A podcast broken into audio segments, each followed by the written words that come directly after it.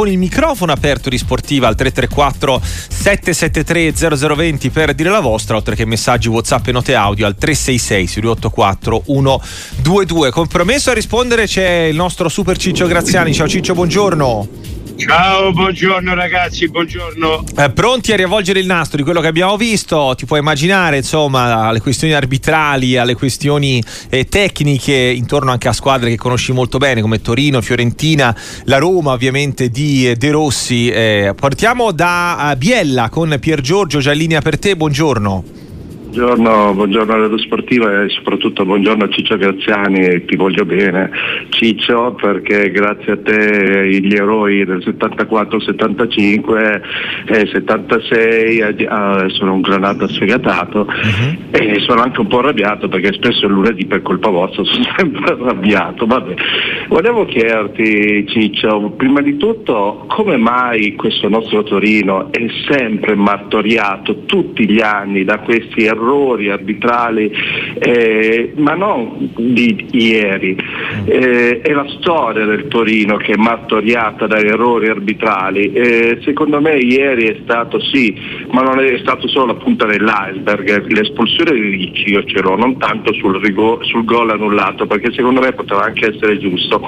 Secondo me gli arbitri di adesso non sono altro che la fotocopia di chi li comanda, di Gianluca Rocchi. Secondo me Gianluca Rocchi arbitrava così scarso, indisponibile esponente, prepotente e questi arbitri sono come era lui quando, quando arbitrava.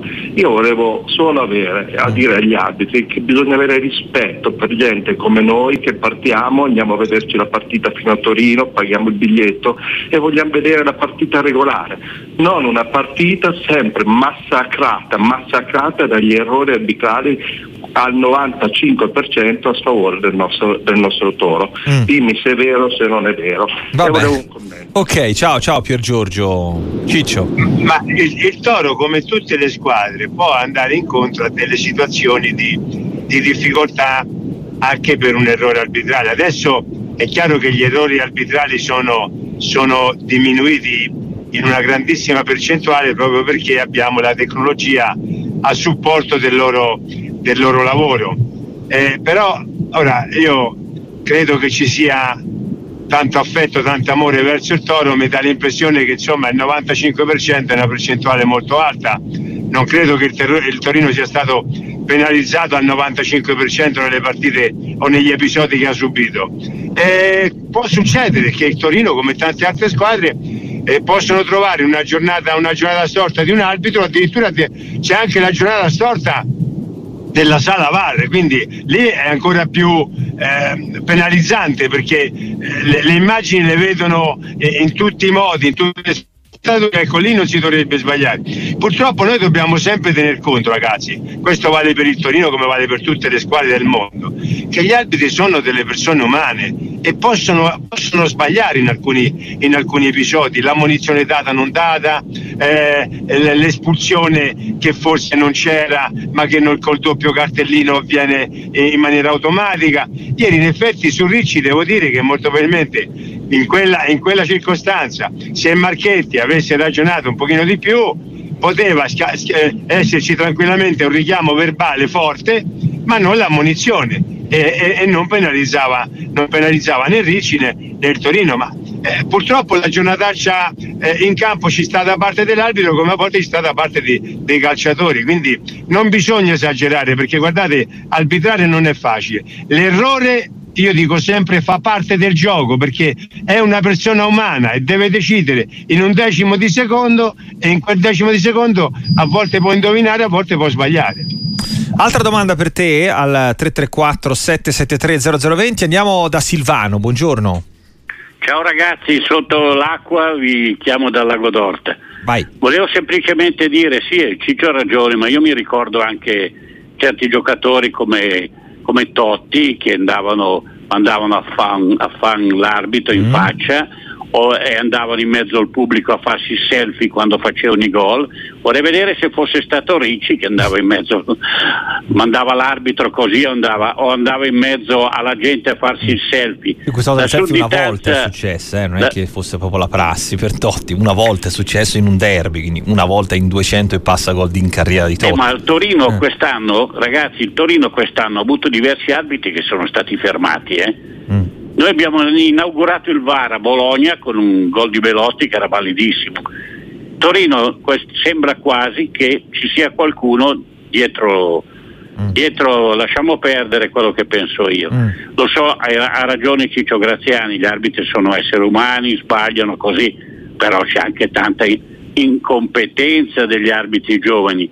A dieci minuti dalla fine Barak è entrato su Bellanova a piede a martello, non l'ha detto nessuno Guardate bene il filmato.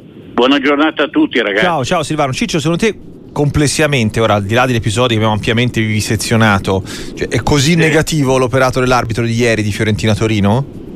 Torino-Fiorentina? Io allora, in, in alcuni momenti eh, forse bisognava gestirla con un pochino più di serenità, ma io capisco che a volte in campo eh, l'adrenalina, le, le, situazioni che si possono vivere sono, sono eh, molto forti.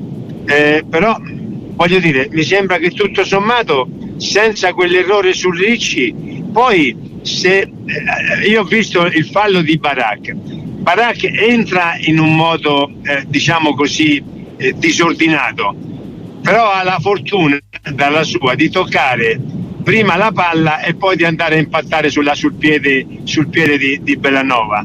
Eh, non c'è, non c'è, l'espulsione perché tocca prima, tocca prima, la palla e poi va a toccare il piede di Belanò. Però forse una, una, sanzione un pochino più attenta ci poteva anche stare. Però sono falli di gioco, ragazzi, non c'era. Io non ho visto cattiveria o, o un'entrata eh, killer da parte di Baracchio verso Belanò. Nel calcio succedono certi tipi di entrate. L'importante è che non ci sia la volontà di un giocatore di fare male a, una, a un avversario o a un professionista che gioca dall'altra parte. Ecco, a volte ci sono dei falli che sembrano pericolosissimi, ma che di fatto poi non lo diventano perché la dinamica ce lo spiegano in un modo diverso. E poi voglio dire un'altra cosa. Io, io amo il toro, ma uh-huh. no, non, mi, non mi sembra che nei confronti del toro ci sia stato negli anni questo grande accanimento che sto, che sto riscontrando attraverso le testimonianze di questi nostri due amici, almeno io, da parte mia, poi può darsi che sbaglio io e hanno ragione loro, ma io devo dire che anche nel firmamento del calcio italiano in generale, quando incontro della gente che non è del toro, guarda caso vedono sempre il toro in maniera positiva. Eh, è, una socie- è, una società, una squadra che eh, non è non sta sulle scatole quasi a nessuno, se non magari ad alcune tifoserie dove non, non, non c'è un gran rapporto, ma in generale il Toro è sempre visto come una squadra simpatia e questo mi fa sempre piacere, francamente. Sì, tra l'altro, eh, diciamo che poi la, il sentirsi penalizzati ciclicamente riguarda un po' tutte le, le tifoserie e le squadre. Eh, sulla partita di ieri da tantissime testimonianze che ci sono arrivate, eh, appunto, oltre agli episodi che citavi, Ciccio era un po' eh, l'indicazione che la, il Torino eh, fosse penalizzato più volte, però anche il gol, ad esempio, di Zapata secondo te era da, da convalidare per quel contatto con, con, Milenkovic che poi dopo revisione VAR ha portato a, all'annullamento? Allora, nella revisione VAR si vede che Zapata gli salta davanti in maniera scomposta, sì. disorientandolo con le mani alzate e in più va a toccare col, col, con le mani la spalla di Milenkovic. Ora, quanto questa spinta sia stata penalizzante per Milenkovic, perché poi è caduto, è caduto Milen, Milenkovic all'indietro, e, e qui, e lì c'è la valutazione eh, oggettiva della, della, de, della sala VAR e dell'arbitro. Tant'è vero gli hanno detto, vattela a rivedere perché sei tu che devi decidere perché per noi c'è una, leggera, c'è una leggera spinta, quanto può essere penalizzante per te? E l'arbitro poteva dire, per me non era così penalizzante da, da non convalidare il gol, oppure ha detto no, beh, rivedendola ho visto che la spinta c'è, anche se non è una, una spinta esagerata, ma comunque ha fatto perdere l'equilibrio a Milenkovic e quindi il gol lo annullo. Eh, il gol annullato lì in quella circostanza ci può stare perché io penso sempre al contrario. Se, se fosse successo eh, al Torino, cosa avrebbero detto la società o i calciatori o, o tifo- la tifoseria? Avrebbe molto probabilmente reclamato il fatto che il, il gol non, non, doveva essere, non, doveva essere, dato. Insomma, lì, lì, si può discutere, ma secondo me lì l'arbitro non ha sbagliato nel, nell'annullare il gol a, a Zapata. Simone dalla Spezia, ciao, buongiorno. Buongiorno, buongiorno, grazie per la compagnia e un abbraccio a uno dei miei eroi dell'82. Vai. Io vorrei chiedere una cosa, fare un discorso proprio a livello di tecnologia a disposizione, in uh-huh. questo senso. Pre- in premessa rifiuto qualsiasi retropensiero di malafede, no? uh-huh. E quindi cito un episodio, come si suol dire, ampiamente passato in giudicato, ossia il gol di Pulisic eh, contro il Genoa a Marassi. Sì. No? Guardando la sera eh, sulla domenica sportiva, eh, facevano vedere che con la lente si vedeva il tocco di avambraccio. Mi sono chiesto, la tecnologia VAR non aveva a disposizione quella cosa lì o può essere un discorso magari di eh, poca preparazione dei tecnici o quant'altro, però rifiuto in principio qualsiasi eh, concetto di malafede, ma giusto per togliermi una curiosità. Grazie, un abbraccio, vi ascolto. Ciao Simone, un saluto. Prego Ciccio. Ma io volevo dire a Simone, Simone guarda che la, l'abbiamo analizzato tutti, tutta Italia ha analizzato quella, quell'episodio e francamente alla fine ci si guardava in faccia come per dire hai ragione tu o ragione io ma l'ha toccata o non l'ha toccata? Perché in alcune, in alcune immagini ti dà l'impressione che l'abbia toccata, in qualcun'altra forse no. E allora eh, come si fa? Ma io da, davvero quell'episodio eh, con tanti miei amici abbiamo detto ma tu che dici? Ma secondo me non l'ha toccata, quell'altro guardate che se la vedete bene l'ha toccata, poi qualcuno ragazzi nell'immagine successiva si vede che la sfiora, lo sfiora al braccio, ma non che lo anche tocca. quello no Quindi, Ciccio quando... che disse Rocchi tra l'altro, cioè se non hai l'immagine da, da esatto, certezza poi, assoluta ti fidi di quello che esatto, ha visto l'arbitro in campo. Eh, eh, esatto, a quel punto lasci perdere perché rischi di fare un danno. Tu dici, secondo me non c'è la certezza che il, to- il, tocco di braccio di Pulisic ci sia stato, per cui non lo annullo. Alla fine è stato questa la, la decisione finale, giusto o sbagliata. Però guardate che in tanti eravamo di pareri discordanti pur essendo pur vedendo le stesse immagini quindi qualche volta anche l'errore dell'arbitro o il presunto errore dell'arbitro dobbiamo viverlo con più serenità ragazzi con più tranquillità perché lo ripeto guardate che fare l'arbitro non è facile perché devi prendere una decisione in pochissimi secondi. Oggi c'è la possibilità de- della tecnologia che ti aiuta ma qualche volta neanche la tecnologia ti aiuta quindi è la tua sensazione che, che prevale su tutto Prima della pausa ti leggo anche un po' di messaggi, mentre nel frattempo non stiamo aggiornando il Super G femminile di Kitfiel in Norvegia perché eh, la nebbia rende impraticabile la discesa, soltanto quattro atlete per ora hanno, anzi tre, completato la prova, di cui una senza arrivare al traguardo e poi nuova sospensione eh, della gara prima che tocchi ad Alice Robinson, la neozelandese, poi toccherà anche all'italiano ovviamente Brignone Bassino Pirovano e Melesi. Eh, tra i messaggi invece, eh, oltre che molto intorno a Fiorentina-Torino, eh, c'è anche chi ti chiede eh, invece un giudizio eh, sull'Udinese. Eh, Ciccio, non pensi che l'era Pozzo a Udine sia titoli di coda? Sono oltre dieci anni che dell'Udinese plusvalenza a parte non interessa a molti, la media è calata di 10 punti, allenatori sempre improvvisati e molto menefreghismo. Ci scrive Jacopo dal Friuli, diciamo stanco della situazione attuale. Ma sai, a Udine ci sono stati degli anni straordinari e adesso devo dire che negli ultimi anni, eh, pur avendo delle squadre secondo me competitive, eh, fanno fatica, si fa fatica a, a, a raggiungere eh, certi risultati, si fa fatica ad avere una, una, una classifica eh, più, più, tranquilla, più serena, più, più congeniale anche alle, alle, alle qualità della, della, squadra. Però noi vediamo che spesso eh, negli anni queste squadre vengono rivoluzionate, non cambiate, rivoluzionate.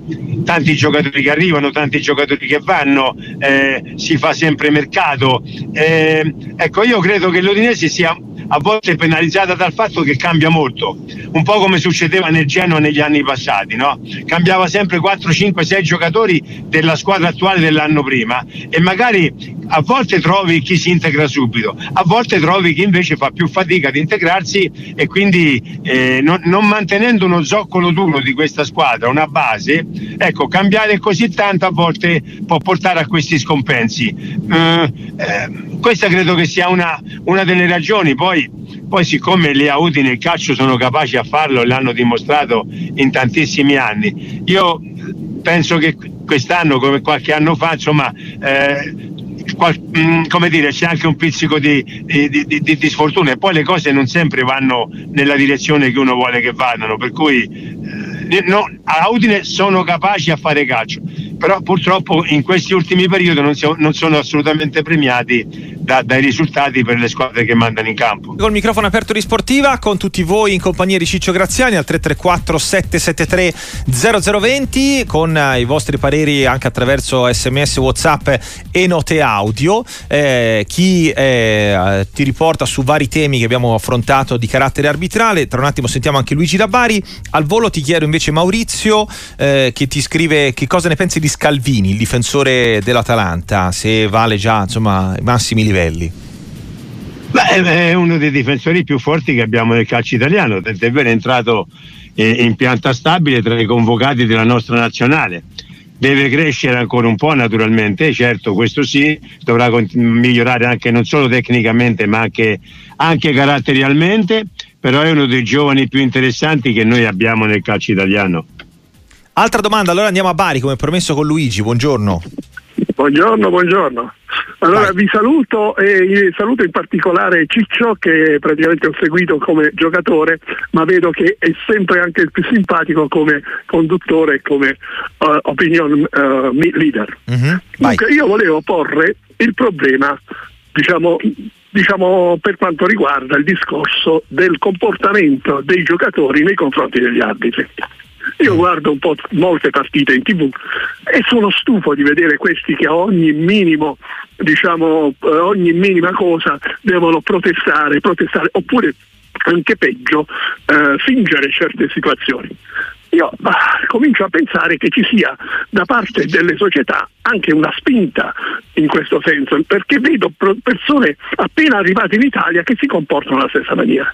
Allora io dico non sarebbe il caso di eh, spingere, cercare di eh, promuovere un discorso che aiuti i, eh, gli arbitri in questo senso, nel senso che evitare la protesta per la protesta, perché immagino, immagino nel mio lavoro se ci fosse una persona che venisse sempre sempre a protestare ogni, a ogni passo che io faccio e io non camperei più. Quindi io pongo anche il problema della serenità dell'arbitro nel giudicare. Poi potrebbero venire fuori errori e cose di questo genere. Ecco, mm. volevo che eh, ci fosse una sensibilizzazione a questo riguardo. Capisco che può essere non produttivo da un punto di vista dell'audience, mm. non dico vostro, ma anche dei giornali. Però eh, diciamo qualcosa bisogna sì. fare se amiamo Va bene, bene, abbiamo capito Luigi. Questa storia ci Ciccio eh, dell'audience, tra l'altro abbiamo già parlato anche stamattina, è un po' surreale, no? perché poi sono gli allenatori e i presidenti e in parte anche i giocatori i primi spesso a tirare in ballo la tematica arbitrale e tra l'altro gli stessi fruitori, se vogliamo, eh, dei media, quindi gli ascoltatori, i telespettatori, quando poi interagiscono con le varie trasmissioni, come hai visto anche stamattina, come hai sentito, sì, sì. 8 domande su 10 partono da quell'argomento lì, quindi è un po' sì, un cane che si morde no, la coda. Eh. Io, io, mi, io, mi, rifaccio anche guardando i miei tempi. Qualche volta abbiamo detto, ragazzi, stiamo esagerando perché purtroppo la, la nostra cultura sportiva no, non ci fa arrivare a capire tante dinamiche. È vero eh, che l'arbitro, soprattutto quando lo vedi che magari potrebbe non essere in giornata, che può succedere, andrebbe aiutato con i comportamenti.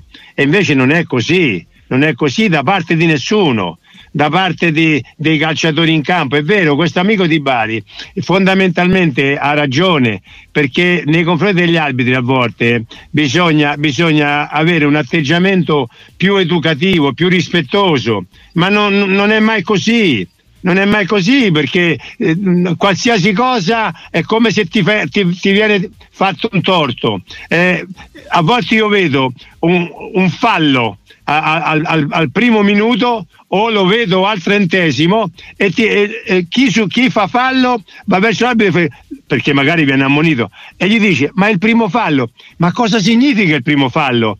Io ti posso ammonire al primo minuto o al trentesimo o al novantacinquesimo se fai un fallo d'ammonizione. Non mi venire a dire ma è il primo che faccio. Cioè io ti dovrei permettere uno, due, tre, quattro falli prima di doverti ammonire. A volte vedi degli, dei comportamenti dei calciatori che sono infantili, che sono di, di, una banalità assurda e come dice il nostro amico Di Bari, io sono d'accordo con lui, in generale qualche volta bisognerebbe vedere delle squadre più educate, più rispettose anche eventualmente di un errore dell'arbitro, ma non sarà mai così purtroppo. Eh, prima di sentire anche l'interrogativo di Davide sul tema arbitrale, guarda, ti aggiungo invece una sfumatura curiosa che ti scrive un ascoltatore proprio facendo riferimento alla tua esperienza. Ti scrive Matteo da Varese: Ai tuoi tempi, Ciccio, con quali arbitri era più facile dialogare? Chi era più permaloso, intollerante o magari appunto più accomodante, visto che oggi si chiede sempre anche di eh, dialogare ai direttori di gara? Allora, io avevo due alberi di riferimento, ce n'erano diversi, eh? uh-huh. anche, Casarin, anche Casarin, per esempio, era un arbitro che, con cui ci potevi dialogare, ci potevi parlare, e, e, anzi forse era uno, quello più partecipe in questo tipo di, di, di, discorso e c'era anche molto rispetto. Con due eh, il dialogo era minimo mm. perché non, non ti facevano permettere di interferire sui, sulle loro decisioni. Uno era Agnolin e uno era, era Alberto Michelotti, due arbitri che quando noi eh, arrivavano ad arbitrarci eravamo, eravamo contenti pur, pur, di sapere che con loro non si parlava, non si dialogava eh, Agnolin veniva negli spogliatoi a fare un derby e ti diceva guardate l'ho già detto nello spogliatoio della Juventus lo ridico anche qui io non sono tifoso né della Juve né del Toro. Se sbagliate voi io non vi dico niente se, se faccio un errore io non mi venite a dire niente tanto lo so da me se ho fatto giusto o se ho sbagliato. Non mi mettete in condizioni di innervosirmi perché partono i cartellini. Ed era poi di fatto così. Michelotti uguale era uno che se c'era da dare un calcio di rigore al 95 lo dava o se c'era da ammonirti al primo minuto ti ammoniva, poi ti diceva, ehi, ora ti ho ammonito, se rompi le scatole ti comporti male, ti do subito l'altra ammonizione, non ti do eh, altre, altre, opportunità. Eh. Cerca di fare il professionista serio e comportati bene. Allora, verso quest'arbitri c'era una certa, una certa eh, simpatia per certi versi e anche una grande stima, perché sapevi che le cose le, le, facevano nel loro migliore dei modi, poi potevano sbagliare o no, però accettavi questo loro, questo loro modo di, di, essere e di comportarsi. E, e, io se guardo al passato mi ricordo di arbitri davvero molto bravi, competenti, eh, però qualche volta sbagliavano anche loro, ma non ti davano modo di, di poter eh, accentuare questo eventuale errore, perché lo sapevano da sé se avevano fatto bene o se hanno sbagliato. Davide da Milano, ciao, buongiorno. Ciao, ciao a tutti e buona domenica e complimenti per la trasmissione, complimenti a Ciccio. Eh, volevo solo dirvi, tornare un attimino magari al calcio giocato e sì. volevo da Ciccio un'opinione sul Milan, sulla stagione, su Pioli, sul futuro, chiaramente dipende anche dall'esito dell'Europa League e tutto, ma come valuta in generale la stagione del Milan e sul futuro se può essere d'accordo anche con me che secondo me al Milan in questo momento oltre quello che manca è un bomber alla Ciccio proprio, un bomber come lui perché Giroud ormai sente secondo me il peso dell'età, Jovic sta facendo bene da subentrante ma manca proprio il, il, bomber vero, il bomber un po' il bomber insomma. Ok, grazie, vi ascolto per radio, buona domenica. Ciao ciao Davide, Ciccio. No, per ora il bomber ce l'avrebbero comunque perché Giroud bene o male la palla dentro riesce a buttarla e che non hanno un vice Giroud o non hanno un giocatore altrettanto bravo che possa giocare magari anche insieme con lui. Per cui c'è Jovic che fa benissimo quando subentra e fa malissimo quando gli dà la, la, l'opportunità di giocare dall'inizio come così qualche altro calciatore. Ma vedi la stagione del Milan è una stagione particolare perché è una stagione di alti e bassi e in una realtà come quella è difficile che tu te lo possa permettere. Però io vedo che insomma alla fine con le attenuanti generiche che possiamo dare all'allenatore, soprattutto per i tanti infortuni in fase difensiva, eh, devo, dire, devo dire che comunque la stagione è positiva.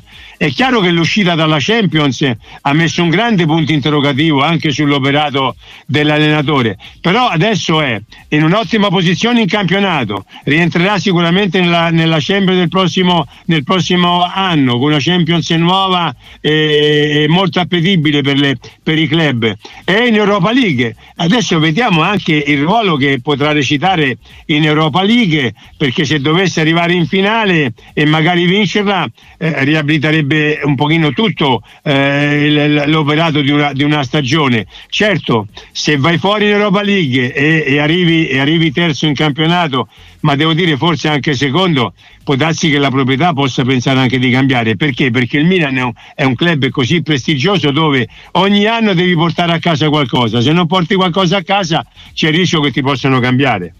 Altra domanda per te, ci spostiamo invece a Novara da Roberto, benvenuto. Buongiorno. Vai. Castellini, Santin, Patrizio Sala, Salvadori, Mozzini, Caporale, Claudio Sala, Pecci, Graziani, Zaccarelli, Pulici. Volevo solo dire grazie al signor Graziani perché io ero un bambino, facevo la quinta elementare, poi andavo con mio padre e mio zio al vecchio comunale e mi avete dato, ci avete dato uno dei periodi più belli, sicuramente sportivamente forse il più bello.